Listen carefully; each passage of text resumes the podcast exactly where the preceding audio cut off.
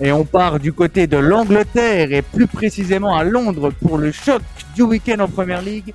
À ne surtout pas rater Tottenham versus Brighton. Un match de haut tableau. On va revenir sur la forme des deux équipes, les facteurs X, les pronos. Bref, ça va être bon. Ça va être du, Yorkshire pudding. D'ailleurs, j'avais un truc comment que je maudis en Angleterre, c'est la, la nourriture. je déteste ces plans anglais, perso, ça pourrait faire l'objet d'un débat, mais bon, on n'est pas là pour, pour parler de ça. Euh, et pour m'accompagner tout au long de cet épisode, on a déjà le, le grand, le vaillant Florent qui, qui a gagné son premier quiz dans le décrassage. ça va, Flo? Ouais, ça va. T'es le premier animateur à dire un épisode ça va être bon comme la nourriture anglaise et qui juste après que ta nourriture anglaise n'est pas bonne. Franchement, on pouvait pas mieux commencer. Je, suis, toujours déconnecté de la réalité. Mais euh, ouais, c'est. Bah écoute, ça va être super intéressant. Euh, d'autant plus qu'on a, on a un invité, un bel invité. Hein. C'est euh, notre ami Daniel du compte Contrepied sur Twitter. Comment tu vas? Bah, salut les gars, ça va très bien. Merci de l'invitation. Ça fait, ça fait plaisir de parler d'un match de haut tableau avec Brighton. Ça n'a pas toujours été le cas dans leur histoire, mais c'est le cas aujourd'hui, donc ça fait plaisir. Ouais, euh, Brighton, moi, ça m'a toujours impressionné qu'ils euh, sont leur passif en première ligue est quand même euh, faible. Hein. Ça fait que depuis 2017-2018 qu'ils sont dans, dans le tableau. Ils y sont toujours restés. Donc, hâte d'en parler avec vous, en tout cas, les gars. Et puis, bah, écoutez, on va commencer avec l'équipe qui reçoit. On va parler de Tottenham hein, pour commencer. Le stade Hotspur Stadium qui, qui va recevoir cette belle affiche. Euh, une équipe, Flo, qui est sur une forme moyenne, hein, avec seulement deux victoires sur les cinq derniers matchs pour euh, deux nuls et une défaite. Euh, qu'est-ce qui se passe concrètement du côté des Spurs Comment on se sent là-bas? Eh ben, écoute, tu vois, tu le dis, on est sur une forme très moyenne. Alors, c'est une équipe qui a aussi été handicapée de pas mal d'absences dernièrement, dont Son qui était à la Coupe d'Asie et Bissouma qui était à la Coupe d'Afrique des Nations.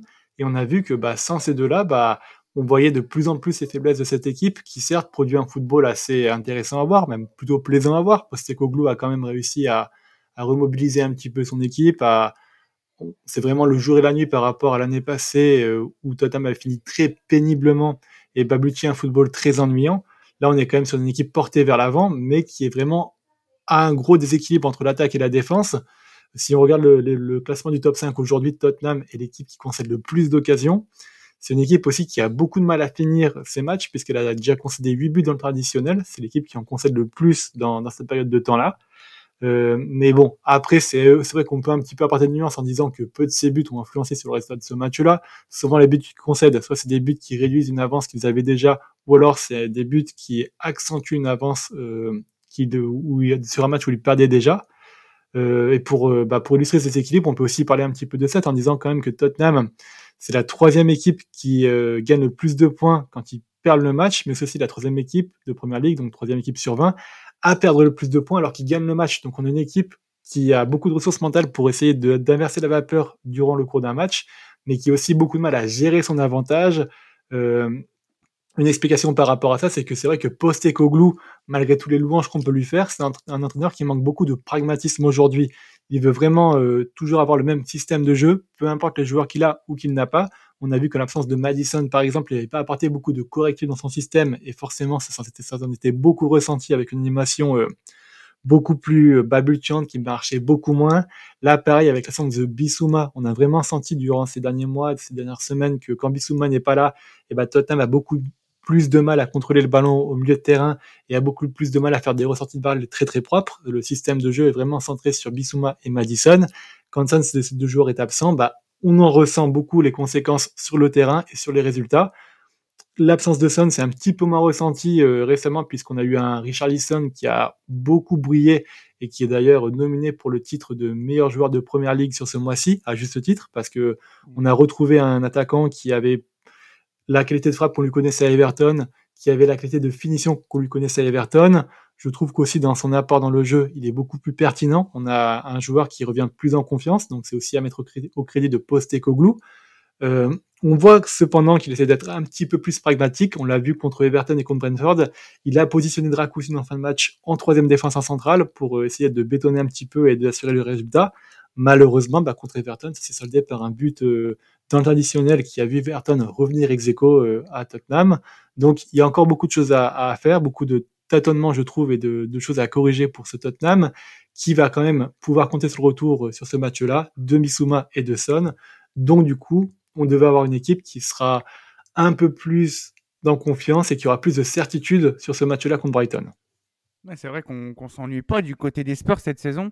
C'est sur les, tous les matchs qu'ils ont disputés, ils ont fait zéro, aucun 0-0. Donc je trouve ça assez fou quand même. Je trouve que c'est une, équipe assez plaisante à regarder. Il se passe toujours quelque chose.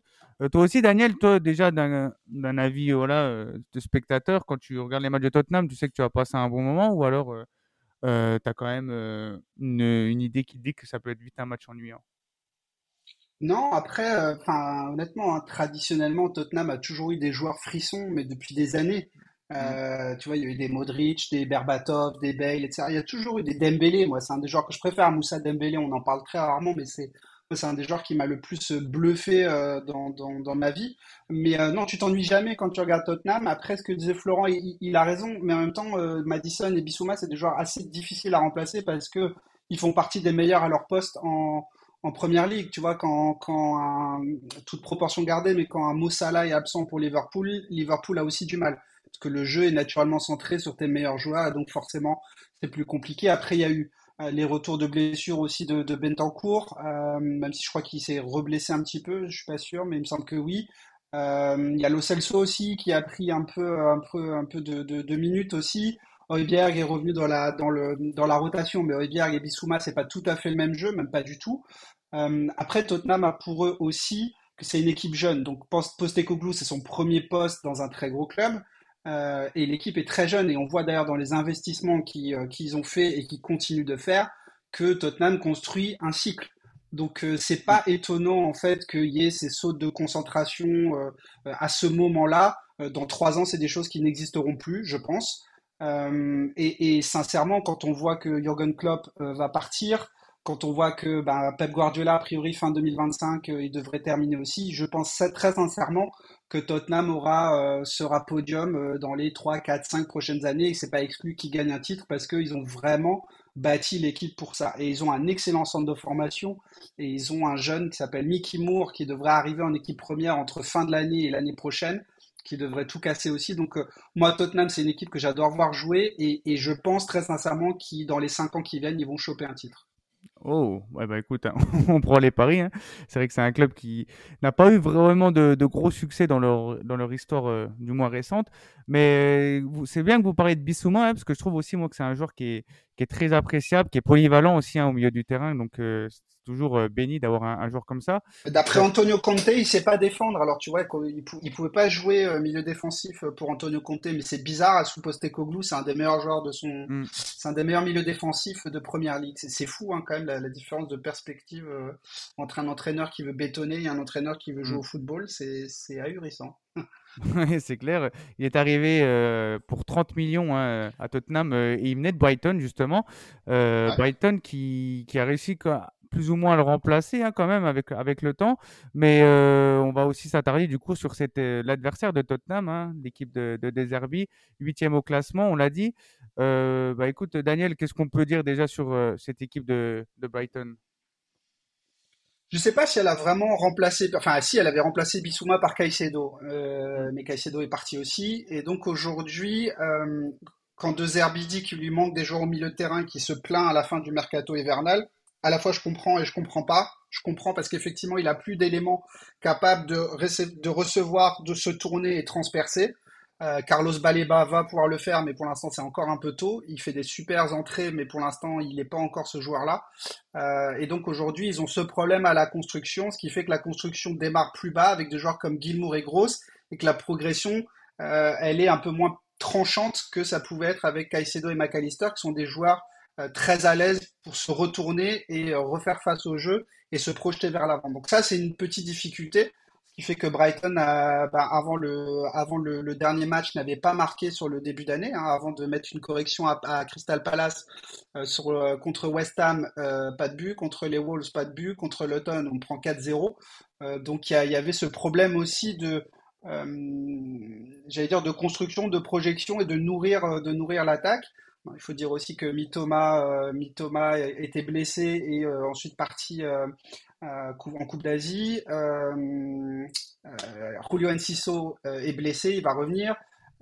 Soli March est blessé. Donc il manque les pièces essentielles, il manque des pièces essentielles dans, dans, dans l'animation offensive de Brighton et ça se ressent sur, sur un, un, nombre de buts qui est un peu moindre, sauf en Cup où là ils ont, euh, ils ont euh, mis 4-2 à, Stoke et, 5-2 à Sheffield, ou avec un très gros Joao Pedro. Mais j'allais dire, Joao Pedro est un peu le seul élément euh, très en forme offensivement, avec Buonanotte sur, sur les derniers matchs, mais Welbeck c'est compliqué, Ferguson c'est compliqué. et les autres sont pas là. Donc, donc ouais, c'était une période un peu difficile le début d'année, mais là, bien repris contre Crystal Palace, assez convaincant dans le jeu. Maintenant, aller, aller gagner à Tottenham, ça va être, ça va être dur. Oui, l'une des, faiblesses de Brighton cette saison, Flo, c'est justement de, concéder un but trop tôt lors des, matchs euh, à l'extérieur. Euh, tu l'expliques comment ça? Oui, complètement. Donc euh, là-dessus, il y a, beaucoup de facteurs d'explication. pour moi, ce n'est pas un manque de préparation parce qu'on sait très bien que De Zerbi accorde beaucoup d'importance à ce genre de choses, que les joueurs sont aussi formés là-dessus et que la plupart des cadres de Brighton ont aussi connu Graham Potter qui était un, un des maîtres tactiques pour préparer les matchs. Donc je ne vois pas une explication là-dessus. Je vois plus surtout en fait sur le système de deux Herbie qui aujourd'hui est, est, quand même louable. C'est un système qui est très intéressant à voir d'un point de vue tactique avec euh, un pressing individuel, donc du coup forcément beaucoup de choses qui vont reposer sur des duels un contre un et sur euh, beaucoup en fait d'interactions entre chaque département du terrain. Euh, L'attaque est quand même beaucoup liée au milieu, le milieu est beaucoup lié à la défense avec beaucoup de permutations parfois entre les joueurs. Et s'il y a un élément qui est amené à dysfonctionner, s'il y a un joueur qui est un peu moins en dedans, eh bien forcément derrière ça va se ressentir immédiatement. Euh, je pense à Bonanote par exemple, qui est jeune et qui parfois euh, malheureusement passe au travers de matchs. On l'a vu un petit peu contre Luton où il était plus en difficulté que d'habitude et malheureusement bah, ça s'est soldé par un, gros manque au milieu de terrain, comme l'a très bien dit Daniel. Et derrière, bah, une, catastrophe sur ce match-là où Brighton perd 4-0 c'est vrai qu'il va falloir corriger ça. Du coup, euh, mieux peut-être euh, être. Ça va être difficile de corriger cette partie-là du système de deux herbies parce que c'est vraiment la patte de deux herbies qui est dedans c'est difficile de reprocher ça à des joueurs qui sont assez jeunes et qui aussi mm. découvrent la première ligue et le haut niveau. Le projet de Brighton, c'est aussi euh, ce qui en fait un projet à part, c'est que bah, Brighton perd des cadres, réinvestit derrière sur des jeunes joueurs qui, comme Baleba par exemple, comme l'a très bien dit Daniel, qui je pense va être ramené dans les années à venir à devenir une référence à son poste-là, mais qui aujourd'hui est un petit peu trop juste pour euh, justement remplacer dignement un Caicedo qui avait été très très précoce. Hein. Caicedo, c'est vrai qu'il avait déjà éclaboussé de son talent euh, sur son premier match contre Arsenal où il avait, euh, il était rentré en jeu, il avait vraiment changé le milieu de terrain de, Brighton de manière impressionnante alors qu'il venait d'Amérique du Sud. Ça va arriver avec Baleba, mais il faut être un petit peu plus patient. Donc euh, c'est le jeu, on va dire, d'avoir ce, ce, projet de jeu, de projet de club même complètement fou à essayer de, de dénicher les pépites. Il y a eu d'ailleurs des pépites qui ont été encore dénichées au mercato d'hiver, mais tu t'exposes forcément parfois à des, matchs un peu moins maîtrisés et à des joueurs qui apprennent et des, forcément font des erreurs. Et pour en revenir à ça, bah, tu concèdes des buts. Euh, bah, Luton, le, but avait été concédé à la 18e seconde. Euh, Chelsea, 17e minute. Nottingham, 3e minute. Je vais pas faire tous les matchs, mais c'est vrai que c'est un petit peu un pattern qui arrive. Et euh, bah, on va dire que le facteur psychologique euh, des, jeunes et de bien aborder leur compte sérieusement sera déterminant sur, euh, sur un Tottenham qui, on sait très bien, va faire un gros pressing et va mettre beaucoup de pression, à mon avis, sur le début de match. Ouais, bah ça, ça, permet de justement passer aux éléments tactiques du match qui sont à prendre en compte. Justement, Tottenham, il, faut qu'ils arrivent à mieux gérer en cas d'ouverture du score, euh, concéder le moins d'occasions possible, etc. Parce que c'est vrai que pour le coup, euh, ils ont souvent eu une défense assez remaniée. Euh, la défense Van de Ven et Romero, euh, c'est la défense titulaire, hein, mais on a vu qu'il y a eu beaucoup de beaucoup d'ajustements hein, sur les derniers matchs, et notamment lorsque Tottenham était moins bon. et pour Brighton, c'est un peu différent pour le coup, parce que du coup, eux, ils ne devront pas concéder rapidement et bah, gérer la vitesse des attaquants de Tottenham. Donc, toi, Flo, tu penses que ça, c'est quelque chose qui, qui vont être envisageable ou ça paraît, c'est vraiment compliqué à surmonter ces deux facteurs? Ouais, bah, tu le dis très bien, Tottenham, malheureusement, là aussi, ils ont pas eu beaucoup de chance, c'est que soit Romero était souvent suspendu, Van de Ven, c'est euh, beaucoup, a eu une grosse blessure en, en novembre, si je dis pas de bêtises, ce qui les a beaucoup mm. handicapés défensivement parlant. Après, ils ont aussi une énorme, pas une énorme chance, mais ils ont un gardien qui est exceptionnel, Victorio, qui, qui fait des, des parades et qui, euh, qui est vraiment le, le pilier de cette défense-là avec euh, Van de Ven et Romero. Quand ces trois-là sont alignés, généralement, ça se passe plutôt bien, sachant qu'on a quand même un Udoji aussi qui, est, qui est vraiment une révélation aussi à ce poste de latéral gauche et Pedro Porro qui est intéressant offensivement, un petit peu moins défensivement parlant, mais ça, il y a quand même un certain équilibre qui est amené avec Udoji. Donc, il est vrai que du côté de Tottenham, on va dire, je pense que il va falloir essayer d'être un petit peu plus d'avoir plus de maîtrise au milieu de terrain que par rapport à Everton, où je trouve que sur le match contre Everton, par exemple, Tottenham a été asphyxié par l'équipe de Sean qui est une référence aussi, mais euh, où Tottenham a été un petit peu, on va dire, bousculé. Il n'y a pas eu beaucoup d'occasions qui ont été créées et ils ont pu euh, compter sur deux exploits quasiment individuels de Richarlison qui a marqué des buts euh, absolument fabuleux et qui a montré à quel point quel joueur talentueux ça pouvait être et quel joueur talentueux il est et il va être il va redevenir je pense parce que c'est vraiment un joueur qui fait une très bonne saison et ça fait plaisir de voir après tous les problèmes psychologiques qu'il a eu un Madison aussi qui était très bon et même un Timo Werner je trouve qui qui certes ne score pas dans la feuille de match mais qui dans son dans son positionnement sur le côté gauche retrouve les qualités qu'on lui retrouvait un petit peu auparavant quand c'était un peu moins compliqué pour lui du côté du début de Chelsea ou même avant Chelsea où c'était quand même très intéressant en Bundesliga. Je trouve donc Et, et, Daniel a aussi très bien dit, donc au milieu de terrain, on va de nouveau avoir Bissouma. Il y aura sûrement Betancourt qui est de retour de blessure. Et si justement Tottenham arrive à récupérer Bissouma et Betancourt, je pense que la balle au milieu de terrain va être beaucoup mieux utilisée et on aura une meilleure maîtrise au milieu de terrain. Je pense vraiment que l'élément tactique clé côté Tottenham sera la maîtrise du milieu de terrain pour justement bien abreuver les attaquants parce que Son ou Richarlison sont des attaquants qui n'ont pas besoin de beaucoup d'occasions pour mm. les convertir et marquer des buts. Richard Ellison qui, revient super bien, hein, qui fait une très belle saison, hein, contrairement à, ses débuts qui étaient chaotiques hein, carrément. Euh, et comme tu l'as dit, Vicario qui est vraiment excellent, euh, qui pour moi devrait euh, prendre les cages de la sélection italienne, mais bon, c'est que mon avis. Et, côté Brighton, Daniel, les, les Factor X, ça serait plutôt qui pour toi? Pense qu'il va falloir laisser Thomas, je ne sais pas s'il sera titulaire d'ailleurs pour ce, pour mmh. ce match, mais euh, tu vois, ils ont De Zerbi a tenté euh, Tariq Lamptey au poste d'ailier gauche, euh, justement pour remplacer Mitoma. J'avais plutôt bien aimé, il fait une passe décisive d'ailleurs. Je dirais peut-être Buonanotte, effectivement, il est en forme. Après, si c'est mon cerveau qui parle, je dirais Pascal Gross. Pour moi, c'est le joueur le plus intelligent et c'est la faille l'oméga de Brighton. Tout passe par Pascal Gross. Donc, s'il est dans un bon jour et que ça, ça tourne bien autour de lui, euh, ça, ça, va marcher. Enfin, je ne sais pas si vous avez vu le but de, de Buonanotte euh, sur le dernier match, la petite passe en retrait, juste très maligne de grosse. Voilà, ça, c'est exactement ce joueur-là. Maintenant, le problème de Brighton, c'est qu'il faut que toutes les planètes s'alignent. Si les planètes ne s'alignent pas, euh, on prend des roustes. Il y a eu l'automne, il y avait eu Everton l'année dernière où on avait pris 5-2. Enfin, ou Stade, je sais plus. Mais, c'est régulé que Brighton prenne des, des fessées parce que s'il y a un grain de sable dans, la mécanique, ça ne marche pas. Maintenant, je ne sais pas si euh, Tottenham gagnera le match au milieu de terrain. Je suis pas sûr parce que ça manque un peu de physicalité au milieu de terrain. Euh, et Brighton a souvent du mal contre les équipes assez physiques. Euh, tu vois, Luton, c'était assez physique. West Ham, c'est la bête noire. On perd à chaque fois contre West Ham parce que physiquement, on se fait défoncer. Euh, je sais pas trop où va se gagner le match. J'ai l'impression que effectivement Tottenham, le plan de jeu, ça va être d'attaquer très très très fort sur les dix premières minutes pour essayer tout de suite d'en mettre un. Euh, et Brighton, c'est une équipe qui peut avoir du mal à, remonter dans le match. S'ils sont menés au score, c'est difficile parce que De Zerbi aussi n'a qu'un plan de jeu. Euh, on dit souvent qu'il évolue au cours de match, etc. Moi, c'est pas quelque chose que je vois forcément. Tu vois, il n'y a pas des périodes où il domine plus ou des périodes où il calme plus. C'est une équipe qui va essayer systématiquement de mettre en place ses schémas de jeu. Euh, mais c'est pas une équipe qui est capable de, de, t'acculer pendant 20 euh, minutes pour essayer de revenir au score. Donc j'ai quand même l'impression, perso, je pense que c'est c'est Tottenham qui va prendre ce match et avec un but encore une fois en tout début et potentiellement en fin de match quand euh, Brighton va lâcher les chiens pour essayer de revenir. Donc je pense que ça va être un truc du style 2-0 pour Tottenham. Oh, ok. Bah, écoute, euh, tu, tu nous fais une belle transition pour qu'on passe justement à ces pronos. Avec toutes les analyses qu'on a eues tout au long de l'épisode, je pense que on peut se diriger vers des pronos qui, qui ont du sens et qui, euh, comme on l'a dit, vont être animés par un match spectaculaire. Flo, toi, ton, ton prono pour ce match très attendu.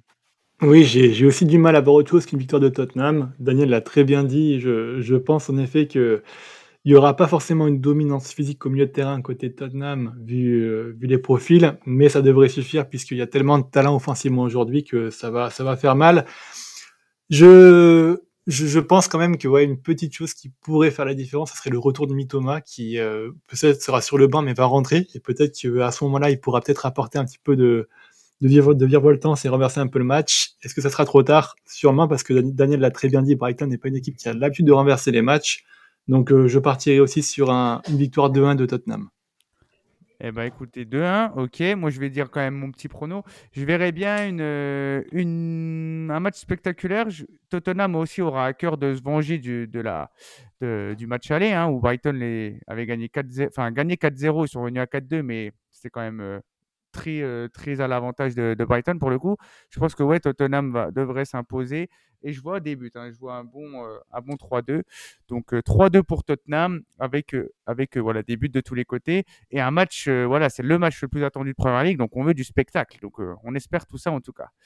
les amis, avant de conclure, on va pouvoir passer au petit quiz qui est maintenant phare chez, chez l'équipe traditionnelle. Pour ça, c'est Flo qui l'a préparé. Donc, Flo, je te laisse la parole pour nous amuser un petit coup. Eh bien, ça sera de la rapidité du coup. Le premier qui me donnera la bonne réponse aura le, le point. Ou alors, si vous donnez tous les deux la mauvaise réponse, je prendrai celui qui est le plus proche de la bonne réponse. Ok. On va commencer du coup par un petit focus sur Hugminson. Donc Hugminson a joué 13 fois contre Brighton. Est-ce que vous savez combien de buts il a marqué contre, contre les Seagulls? Edmondson, euh, je, vais, je vais dire 5. Je vais dire 3 moi. Eh bien, le point est pour Daniel. Il a marqué que 2 buts contre oh. Brighton. C'est pas une équipe qui lui réussit beaucoup. Ouais. ok. Mais 5, t'étais bon si on comptait les passes décisives. Il a 2 buts et 3 passes décisives. C'est pas le joueur qui marque le plus. Euh, d'ailleurs, on a parlé un peu plus tôt justement de Yves Bissouma qui a joué contre Brighton, qui a joué pour Brighton et pour Tottenham. Excusez-moi. Euh, est-ce que vous savez s'il a déjà marqué un but sous le maillot euh, sur l'un des matchs pardon de Brighton Tottenham, que ce soit pour Brighton ou pour Tottenham? Oui, il a marqué une fois, je crois je vais dire non alors. bah ouais, tu t'es fait devancer par Daniel qui gagne 2-0, oui, parce qu'il a marqué une fois ce maillot de Tottenham. Oh, ok. Euh, lors du dernier, justement, Tottenham-Brighton, le match était un peu particulier pour deux Zerbi. Est-ce que vous savez pourquoi? Euh, C'était son anniversaire?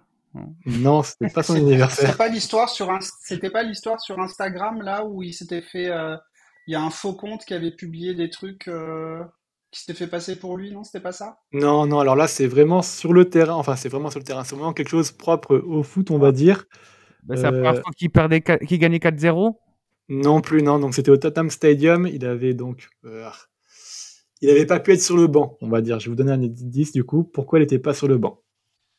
Euh... Ah, il avait été suspendu. C'est ça, il était suspendu pour. Euh, ah, critique, critique d'arbitrage, je pense, un truc comme ça. Alors en partie, il avait pris beaucoup de cartons jaunes suite à des critiques sur l'arbitre durant les matchs. C'était sur une accumulation de cartons ah. jaunes qu'il avait été suspendu. Ah oui, oh, je l'avais pas celui-là. Ok. Je me souvenais plus que c'était contre Tottenham, ouais. Bon, là, on est déjà à 3-0 pour Daniel. Donc, dans tous les cas, j'avais 5 questions. Les deux dernières, c'est pour la figuration. C'est pour euh, ne pas finir Fanny, Alan. Je compte sur toi. on n'a pas parlé de ce joueur-là, mais c'est vrai qu'il a un peu de mal en ce moment. C'est Van Der Euh, Est-ce qu'il a déjà marqué contre Tottenham? Oui. Non. Allez, voilà, Alan n'est pas Fanny, ça y est. ah merde. Il n'a pas encore marqué d'un contre Tottenham, peut-être que ça arrivera ce, ce, week-end, mais en tout cas, il est à zéro but malheureusement contre, contre les Spurs. Et enfin, dernière question, du coup, il y a eu 28 matchs dans toute l'histoire euh, Première Ligue et Coupe nationale confondue entre Brighton et Tottenham. Est-ce que vous savez combien de victoires Tottenham possède contre Brighton? Oh, 26. Sur combien au total, t'as dit? 28. 22. Euh, c'était 15. Du coup, 15. Ah. Brighton a gagné 6 ah fois et le reste c'était des matchs nuls. Je suis très ah nul en maths donc je vais je vais pas me risquer à faire des soustractions parce que je l'ai pas noté sur mon téléphone. Mais en tout cas, ouais. Ah. ah oui, parce que moi, tu vois, vu que je sais que Brighton c'est une équipe euh, jeune hein, dans l'histoire de la Première Ligue, je pensais pas qu'ils avaient euh, eu autant de difficultés, enfin que Tottenham avait eu autant de difficultés, tu vois. Bah écoute, euh, on en apprend tous les jours, hein, décidément, dans, cette émission. Bravo, euh, Daniel, tu m'as battu à plein bah, Merci. et, bravo, Flo, hein, pour ce sympathique quiz qui permet de, voilà, d'étoffer nos connaissances. Donc, euh, franchement, bravo. les gars, merci pour ce, cette bel épisode. Je rappelle, Daniel, hein, on peut te suivre sur le, le compte Contre-Pied sur Twitter. Euh, Ouais. compte d'ailleurs avec euh, une belle charte graphique, hein, comme je disais en off. Euh, et vous pouvez retrouver euh, bah, sinon toutes les autres previews euh, du week-end hein, pour le match, enfin pour le week-end foot qui s'annonce passionnant, avec notamment un excellent Bayer Leverkusen Bayern Munich à ne pas manquer. Donc restez connectés et on se donne rendez-vous pour les prochains épisodes. Ciao à tous.